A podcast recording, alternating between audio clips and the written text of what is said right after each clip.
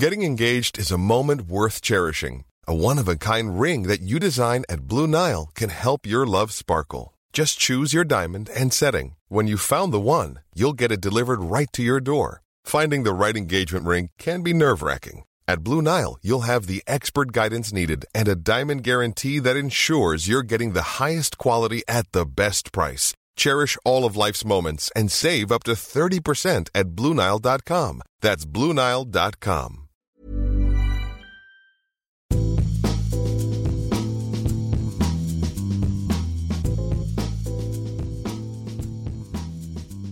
Welcome to another edition of Life Behind Bars. I'm Noah Rothbaum, the Daily Beast half full editor. Joining me, as always, is my colleague and co host, David Wondrich. Hi, Noah. What should we talk about today? Well, today I think uh, you have a stack of old books in front of you, old cocktail books, which is always a good sign. A topic that is near and dear to both of us is uh, forgotten classics. Uh, that sounds great. Classic cocktails we love. The only problem is there just aren't enough of them. well, I was going to say this is kind of a busman's holiday for you because I feel like every day somebody is calling you, emailing you, texting you, faxing you, you know, uh, friendstering, message you, however. Smoke that, signals. Right. From, I mean, I, literally, I up on the roof. Sometimes. Literally, I feel like Yeah. it, it must be pigeons are coming with you know messages, you know, asking like, "Have you heard of this cocktail?" It's like the main hall at Hogwarts at mail time at my house. exactly. The Raven yeah. is coming. All joking aside, though, I mean, you're literally getting messages from around the world for people saying, I found this drink or I heard about this drink. You know, what's. Can you tell me the history of this drink? Uh, Right. I, I need a paragraph on the history of this drink. And it's bartenders who English is their third language. Right. You know, bartenders from South America, Right. from Germany, from Latvia, you know, from All over. from Asia, all over. And uh, they're always asking for the history of, you know, some cocktail that appeared once in a book. I don't know the history of it. It's Right. impossible. Right. Very few histories, uh, let's say very few cocktails are lucky enough to know who their parents were. Right. you know, Right. the cocktail books are orphanages for the most part.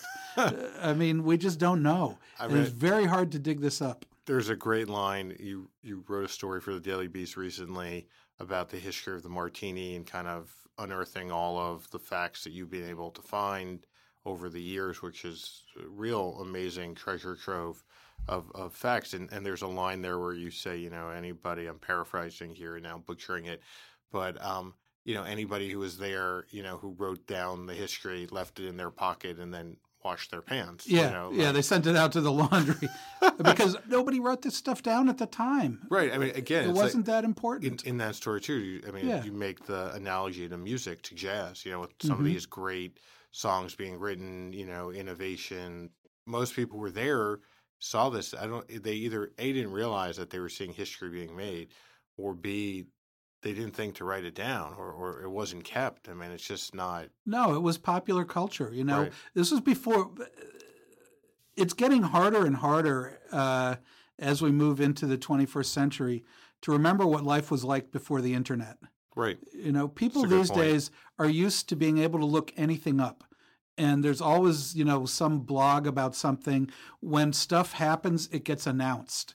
And Yeah. we're used to that, you know, and, and fair enough. We're used to, uh, if we don't know how to spell something, you uh, type it into your phone and you get suggestions. Words are it's just fixed. yeah, It's just- it's just fixed. you know somebody doesn't know a song like i can play you any song basically Yeah. you know like i i it's that kind of knowledge that we now take for granted in a so way if there's a new drink the name uh, back back then the name was something you heard over a bar so you'd Yeah. get like eight different spellings of it and if you look through old cocktail books you see so many different spellings especially once cocktails start going uh, around the world yeah and people are spelling everything phonetically. They've got no idea. So, I mean, the history of the martini is really difficult, and that's the most famous drink in the world. Yeah. You know, and always has been since it's practically since it came out. In the first three or four years uh, that we have records of people mixing gin and vermouth, the same drink is called the Martine, the Martinez, Right. Martini. Martigny, I G N Y. Right. You know, and that's that's just phonetics. It's Right. it's a busy bar, and somebody says, "I heard about this cocktail. It's gin and vermouth. It's a martini, or it's a martine, or it's a blah blah blah blah." During that period, a lot of people didn't write, you know, or read. I mean, it was just something that, uh, you know, Certainly was, not about cocktails, Right. You know, you know, it was something that was completely, you know, yeah, it was it was it was bar knowledge. culture that was Right. not considered worth writing down. There are bar books. Right. There are very few. You know, some of the greatest, most famous bartenders, uh, the the people who were the real masters of the craft, never wrote books. Right. You know, so we just have like their names, Right. and we don't, we don't know what other drinks they had. So the history is all we can do is find out when it gets mentioned and uh, where, and try to look for patterns. So when it comes to uh, and th- that's for the, the the really popular Right. drinks. Old cocktail books are full of other drinks. Right. Some of them are good. Most of them are not. That's the Right. problem. I imagine a lot of those recipes and those cocktails too. It's you know, I I heard that some guy across town is using vermouth and you know gin to make a drink. What proportions? Like I don't, you know, who knows? Like yeah, you know, and I'll, that's a- I'll come up with my own. right, and that's Yeah. at least a simple one. But like where it's you know more complicated ones, you know, that's why maybe things are added or taken away, or Mhm. you find some recipes that have you know twice as much whiskey as you know another one, or who knows? it gets really complicated reconstructing this stuff even from even if you have a recipe as you say the ingredients change uh, so on and so forth i mean i spend time and other people especially now we've got every every bar has to have a cocktail list you Right. know every new bar or at least everyone that can can afford a pr agent needs a cocktail list and uh, every restaurant has to have a cocktail list and so people are looking constantly for these forgotten classics it's like a drink with a history that isn't a martini, a Manhattan, an old fashioned, Right. or a daiquiri. You or, know, or or as we've seen recently, sometimes some of these bartenders are even faking, you know, forgotten classics. Oh, yeah. Right? They're they're they're coming up with drinks that you know supposedly people drank in this hotel in this bar or restaurant a hundred years ago, and you know either either it's a total fabrication or it's very very loosely tied to possibly what somebody might have drunk there. history sells. You know, people need history for these drinks. Right. If you're going to sell a drink, a story is as important as visual appeal or anything else. And so that's why I get all these emails. Yeah. You know, as like Mr. Cocktail History, people have a drink on their list. They've gone through the trouble of looking through these old books. And uh, we'll talk about that in a moment. But they've found a, a drink and they want, like, they want to know who invented it, Right. where, when, what brands were used. And, you know, all I could say is, I've got no earthly idea. Name some brand that's long gone. Yeah. Like what what's the the modern substitute or Well, know, and he- yeah, I mean, some of these. Well, let, let's let's talk about some of these old forgotten cocktails. Uh, if you take a drink, I brought a couple of these drinks books. Uh, I've got one here uh, by Jacques Straub or Jacob Straub, as his real name was, uh, published in 1914, and it's one of those uh, what our friend Robert Hess calls a wad of drinks books. Yeah. It's just recipes and lots of them, And- all the known recipes. You and, know, it, and it's aptly named drink. drinks. Right, Yeah, that's that's, it. all it is. And it- it's it's a little bartender's vest pocket reference. I was going to say it's Yeah. sort of a long rectangle that Yeah. totally could fit inside of a coat. You know, and it- exactly. And it, it, it does. I know the copy that I got doesn't have a dust jacket, and it has. But I there is one version. I mean, our was that the version that did have a dust jacket, like in 1914? I can't No, no. This was just a uh, you know, it was just for bartenders to Yeah. stick in their pocket. It wasn't a Yeah. fancy book. Yeah. So it was a it was a professional manual, and it's got page after page after page of lists of cocktails. At first glance, that's really exciting, as I'm going to get a lot of great drinks out of here. Then you start looking at them, like the Mauser cocktail, half jigger Italian vermouth, half jigger dry gin. That's a martini. Right. I mean, it's a sweet martini. Right. Oh, and then one bar spoonful apple brandy. Wow. So you put in a bar spoonful. That's not Right. a lot, Right. You know, and then or, or there's the Narragansett cocktail, two thirds jigger rye whiskey, one third jigger Italian vermouth, one dash absinthe. So a Manhattan with a dash of absinthe. Oh, and an olive, which sounds Right. disgusting. Oh. Yeah, you know, and it goes on and on. The, the drinks are variations, Yeah. tiny variations on the classics. And when you do find something really new, it's often uh, with ingredients that we can't get anymore. Right. You know, and it makes it really hard. Uh, I'm looking at a, another book I brought, this great German book called Rund um die Bar by this guy Nerath from 1930 something. And it's a it's a beautiful book, a real great compendium of everything he knows about cocktails, photos and ads and illustrations. But you run into the problem is the drinks are either standard, like Right. the same ingredients, or they call for ingredients that we just don't have anymore. Do you speak German or, or enough? I speak enough to uh, read a cocktail recipe. Right. Right. That's as far as it goes. right. You know, could I read a newspaper? Hell no. Right. Uh, here, here's a here's a classic one: the Welcome Stranger cocktail. One sixth Zitronen soft. Zitronen is lemon, and soft is juice. Okay, so that's that's pretty right, straightforward. Uh, one sixth Orangen soft. What's that going to be? Sure. Yeah. One sixth grenadine, one sixth Sweden punch, which is Swedish punch, one sixth dry gin. Uh, that's a tough Yeah. one. and then one sixth Weinbrand, and that's wine brandy Oh, yeah. or cognac. So, so you know, it's all it's it's not super hard. But then you get into weird ingredients, creme de mocha. Not sure. There are all these coffee drinks, apricot juice, ingwer liqueur. That's ginger liqueur. I happen to know. The obscure drinks are obscure for a reason. Yeah. You ultimately realize, you know, there are very few forgotten cocktails that are worth actually mixing and drinking. That's a shame. I know.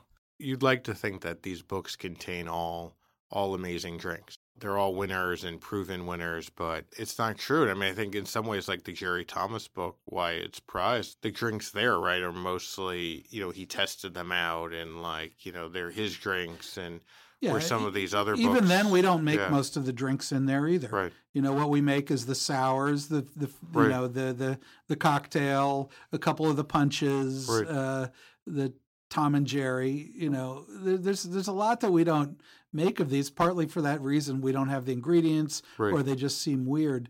But I mean, there are classic cocktails, uh, forgotten classics that were popular back in the day and are delicious.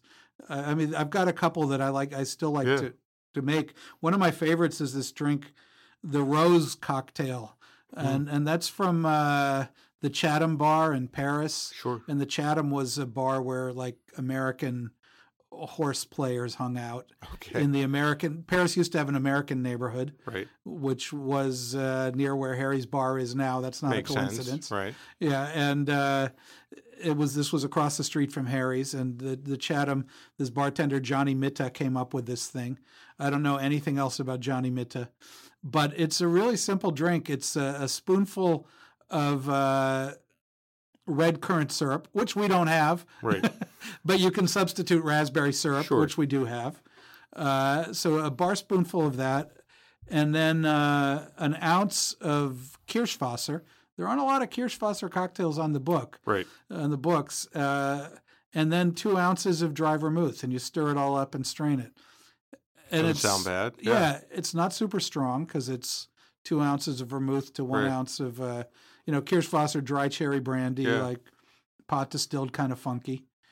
And that drink was really popular Yeah. in at least in Paris. It didn't really jump out of Paris because uh, the sirop de groseille, the red currant syrup, is not something that they have outside of France, and uh, Kirschwasser is hard to get and expensive. Yeah. Yeah. Sure. But it's actually a very it's a it's a really tasty drink. And have you ever seen it on a modern menu or? I haven't. Yeah. I've, I used to make them. I still make them occasionally because it's so good. But you know, nobody makes that, Yeah. and that that one's worth reviving. Yeah. Uh, and have you come across any uh, real killers that, uh, that, that that are lurking in the archives there? I mean, I think in some ways less obscure, you know, like I Yeah. think even some of the, you know, what's in a lot of these books, you know, are, you know, you have like a hundred versions of, you know, martini or a Yeah. hundred versions of an old fashioned or a Manhattan. And, you know, going down some of those rabbit holes, which I mean, it's basically how modern bartenders work anyway, right? Where they're Mhm. swapping out, you know. Hey, I'm Ryan Reynolds. Recently, I asked Mint Mobile's legal team if big wireless companies are allowed to raise prices due to inflation. They said yes. And then when I asked if raising prices technically violates those onerous two year contracts, they said, What the f are you talking about, you insane Hollywood ass? F- So to recap, we're cutting the price of Mint Unlimited from $30 a month to just $15 a month. Give it a try at mintmobile.com slash switch. $45 upfront for three months plus taxes and fees. Promo rate for new customers for limited time. Unlimited more than 40 gigabytes per month. Slows. Full terms at mintmobile.com. you know, gin for vodka or tequila for gin. I mean, obviously more modern than what would be found in these books, but even some of the things like drinks that people know but nobody makes, like the Vesper, you know what I mean? Like Right. something like that, which is basically a martini, but half gin, half vodka, right? I mean, that's, you know, yeah, with a that's couple tweaks here and there. Right, Yeah. and, and and those types of I think are are you know lost classics that we can still grab. You know, I mm-hmm. mean they're just within arm's reach, where some of the other ones are, you know, or even further away. Yeah, I mean, I'd include like the Rob Roy, which is Yeah. easy to get in a in Yeah. a bar, and, and hardly anybody drinks them. But yeah, you know, that's an absolutely delicious drink. yeah, If you like Manhattan's, it's a just a little change up on a Manhattan. You know, with uh, Scotch whiskey instead of uh, instead of rye, and that's about it. yeah. I, I, one of um, you know, obviously, you know, New York was sort of a fertile ground for cocktail creation. I mean, you have the Mm-hmm. But you also had the Bronx cocktail, which doesn't get a lot of, you know. Uh, It's hard to make that one delicious. it- it's not bad. It's not bad. I've had I've had Dale DeGroff's version once. Yeah. The first time we met, he he heard that I was from the Bronx, and he said, "Have you ever had the Bronx cocktail?" I, had no idea what he was talking about. Right? I mean, hmm I was 22. I mean, what what did I know about cocktails? Yeah, you thought it involved crack. at that time. At, that, that time, time. probably. Um, and um, you know, he whipped it up, and I was like, okay, like Yeah. this is this is a good. I mean, it's what it's orange juice. Yeah, a little bit of orange juice, dry vermouth, Vermouth. sweet vermouth, and gin. Yeah, I mean it's Yeah, you so know. it's uh, you know I again I I think you need a light touch with some of those ingredients. hmm You know, it's not maybe something that I'd want every day, but you know that's but that it, but again it's you know summer drink, you know citrusy, you know Yeah, it, it depends on the occasion with that Right. one.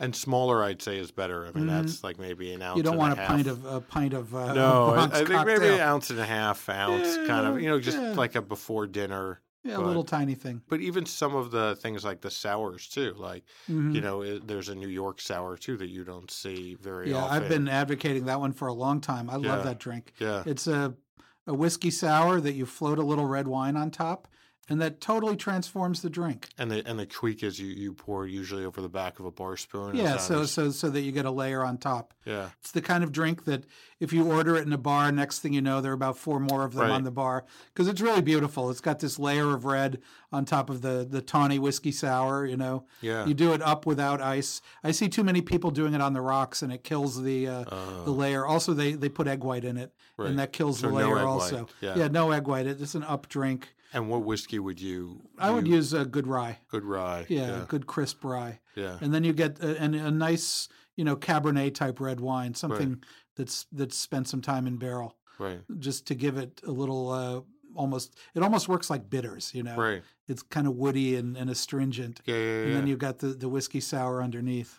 and your and just your standard whiskey sour recipe, I guess. The Well, my favorite version is actually the one that they make at Clover Club here in, in New York, where they do half an ounce of lemon juice and a quarter ounce of orange juice in there. right, and then uh, sugar and uh, sugar syrup and and rye and uh, you know a couple ounces of rye and uh, float of lemon. yeah. Those types of drinks are ones. I mean, it's sort of you know prototypical of what you'd find in a lot of these cocktail books, where it's you know it's it you have the standard recipe and then you have Yeah. all of these you know Yeah, you just have to keep looking through them and look through them uh, very very carefully and look for the small details. yeah You know, if you get even like you can buy a reprint of the Savoy cocktail book. Sure. There are hundreds of drinks in there. And a few of them are well known, most of them are not. right. And go through them and just look be very patient, you know, and And, and do you think that you know I've heard you know over the years that people say that you know the palate has changed that you know, drinks were less balanced back in the day. I mean, do you think that, you know, somebody like Harry Craddock, who wrote the Savoy Cocktail book in 1930 or it comes out in 1930, the drinkers wanted different types of cocktails? I think they- that's part of it. Also, part of it is Sturgeon's law that 95% of everything is crap. so, Right. you know, you go through this, and uh, Right. a lot of these, these drinks in the old books are like shake together brandy, gin, and kummel.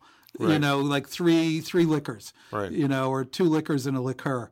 That's never going to be great. You know, it's also really strong and just not delicious. uh, you know, it's it's or or it's like four kinds of liquors. You know, Right. it's like Scotch whiskey, gin, and uh, Jamaica rum. Right. That's your drink. That's not a good drink. We have the same debate now where, you know, I always push for doing stories or cocktail recipe archives that Mm-hmm. you don't need a 10,000 drink recipes, right? No. I mean, it's not, there may be a 100 drink recipes that you need. And a lot of it is stuff that either they're variations or they're terrible.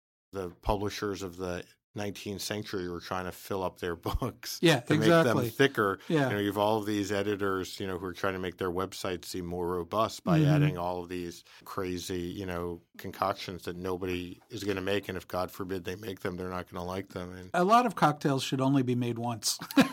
and, and when you think about it, I mean, like somebody like it was a Dickon Fitzgerald who Yeah. publishes Jerry Thomas's book in 1862. You know, Mhm. they published a number of cocktail books and liquor books, but also like if you look, you know, in the back of some of the books, they're kind of like Kaplan test prep. There's you know an ad for all of their other, yeah. and it's almost like an ad that you'd see like in the back of a comic book, right? Like jokes, like a thousand jokes, like how to be the perfect host, you know, like all, almost an infomercial for all of these sort of Yeah, it makes you kind of scratch your head about the quality of the Right. information you're getting. right. yeah. I mean, if anything, the the cocktail liquor books might have been some of the most refined books that they were That's selling, true. and like the most researched and the best. And the other ones are kind of like, and you you know, sort of these weird, you know, mix of you know advice, humor, self help, and they're all sold for not very much. I mean, No, these they were cheap, yeah. These were meant to be, you know. You know, read and thrown away, or not really last. You know, Cocktail books were not published usually by the most prestigious publishers. no, You know, there there are exceptions. Right. There- Mark Twain published uh, William Schmidt's The Flowing Bowl. wow, I didn't know that. Yeah, Warner Publishing was his publishing company Huh. that he went broke on, Right. and spent the rest of his life trying to pay off the debts. oh well, No on good that deed publishing goes company. unpublished. Yeah, I think it was his son-in-law. You know, so Right. something like that. But uh, but yeah, for the most part, yeah, they were not published Right. by uh, well curated publishing houses. And you even see that through the 20th century. Like I, you know, I have a few that are like basically just pamphlets, right? And Yeah. it's like the same company that would publish joke books and toast books and you know, uh, you know, cheaply made from the Midwest, sort of like what they would call like a novelty company, you know. Yeah, and most of the recipes are plagiarized and Right. years out of date. Right. You get books uh, in the 1910s. The recipes are all plagiarized from Jerry Thomas in 1862, Right. and nobody's drinking those drinks anymore. Right. You know, nobody nobody's really interested in in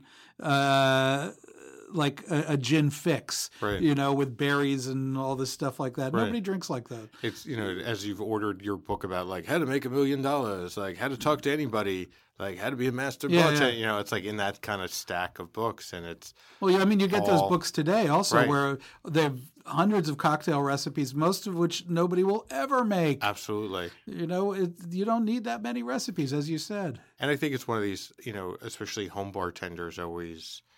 I think there's a real um, veneration of the professional bartender. Mhm. Like, oh, they have you know millions of recipes like in their head, and it's, you know, we did a story. Wayne Curtis did one recently for the Daily Beast about how, you know, there are a few different schools to memorize recipes, but basically it comes down to that. A, a lot of them are very similar, so that like you're swapping out one or two. Yeah, you remember the variations. Yeah. Right. You know, really that there aren't that many cocktails to memorize when it comes down to it. Uh, you know, there's a basic canon, and then obviously there are always going to be outliers and, and other ones. But uh, Yeah, I try not to clutter my brain up with too many of these variations anymore. If I want to make a cocktail, uh, There's enough going you- on in there. Well, one, but also the thing is, is you don't need an old Right. recipe to make a great cocktail. You need to know what goes into a good cocktail. You know, or what you have, what yeah, you want out what of what it. you what, what you want out of it, uh, what proportions work, and you need a few simple tricks. It's like Italian cooking. You know, Right. it's like here are my ingredients. Here are a couple tricks. I know I'll come up with something tasty. Well, it- it's not too fancy. I often have the experience where I'll be at somebody's house and it'll be, you know, you know, a few drinks in or late in the evening, they're like, "Oh, make us something good to drink," right? And you Mm-hmm. like start, you know, prowling through their, you know, refrigerator, pantry, you know, what's left over from whatever they made for dinner, you know, all the ingredients, and I start throwing stuff into a, you know, mixer, Mhm. you know, you know, mixing glass or shaker, and you know, you you, you pour something out, you're like, "Oh, that's that's delicious." Like, what did I come up with? And right, you- right. and then you realize that basically you've made like you know whatever it is, like a Yeah. whiskey sour. or Yeah, something. yeah, yeah. You you've You made the last word. right exactly. You've you've Yeah. by accident you've made something that's already well known. But again, that's whether or not you know that you've made a gin gimlet or Mhm. whatever it is, it still tastes good. I mean, that's the thing. You're you're like, oh, fresh juice. You know, Well, oh, I- the gin, okay, a little sweetener, whatever, some kind of mint or you know. I think that's where the skill comes in Right. then as now is it's in knowing your ingredients. Yeah, You know what every ingredient is, Right. you know what it tastes like, and then you know what you can mix it with. right. And then and then and then you figure out what what it's called Yeah. afterwards. I mean, I was uh, I was in Rome uh, a couple of weeks ago. They had me do a little video for this bar, the Jerry Yeah. Thomas Project. These guys are friends of mine. I was mixing a drink, right? And I'm okay. What am I going to mix here? You know, this is a really famous bar, and I'm looking at what they have, and so I, I mixed uh, a gin that they make with lime juice and uh, maraschino liqueur and Strega Italian liqueur Okay. because I bought a bottle of Strega recently and realized all it is is a knockoff of chartreuse. And Oh, that's interesting. So Yeah. uh, you and the last word cocktail is Right. gin, chartreuse, maraschino, and lime juice. So which which was supposedly invented as as we both know in Detroit, right? yeah, exactly. at the Detroit Athletic Club where uh, Dave and I have had the fortune of sipping last words, uh, which last is a winter. delicious drink. Yeah, So I looked around. I saw Strega. I'm in Italy. right. Let me use the Italian Yeah. ingredient. And what can I do with it? I can make a last word, and I'll call it the ultima parola, Right. the last word in Italian. You know, but that that's like that's how the drinks got into these books. Right. You know, as people did that, and then that's what absolutely. you can do now. It's Yeah. you know the ingredients, you know what you can use it for, Right. and uh, what works. And then every once in a while, something completely out of left field comes up yeah, it's true. you know, and that there's no predicting. Long Island iced tea, uh, we have talked about before. That's one of those that Yeah. there's no predicting that drink. Right. It's a, it's a mess, but it, Right. It you know works. it works in its weird Yeah. way.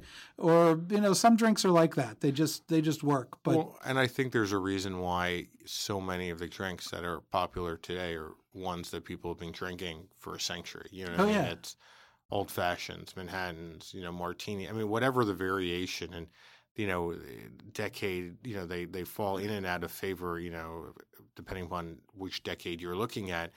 But they're always around, like they're always, you know, on the bubble, like on the periphery. well, I'm, I'm reminded of that. Uh, you know that movie? It's a mad, mad, mad, mad world. Sure. With every celebrity from 1960 in it. Yeah. Well, there's Jim Backus, you know, later Mr. Howell on Gilligan's Island. He plays a uh, pilot who's going to fly these guys from one part of Southern California to the other. The only problem is he's dead drunk. And they, they get him in the plane. They're flying, and uh, he goes to these guys, uh, somebody go back there and make me an old fashioned. And they go, "What? You know, you're flying. You, don't you think that's a bad idea?" He says, "Stop kidding." And then, and then the guy goes, "What if something goes wrong?" And he says, "What could go wrong with an old fashioned?" exactly. you know, that's what Exactly. I always think. Yeah, that's exactly. What could go wrong with an old fashioned? as people are poring over these these old cocktail books and now the modern equivalent, the websites, you know, it's it's good to have it an old fashioned in hand as you're as you're flipping through the pages and and thinking about some of these recipes. Yeah, a lot of them are better to read than to drink. right, Let's have that old fashioned. right, exactly. We'll continue to mix them up, looking for the next uh, Yeah. Lost Classic. And if you find one, let us know. Cheers. Cheers.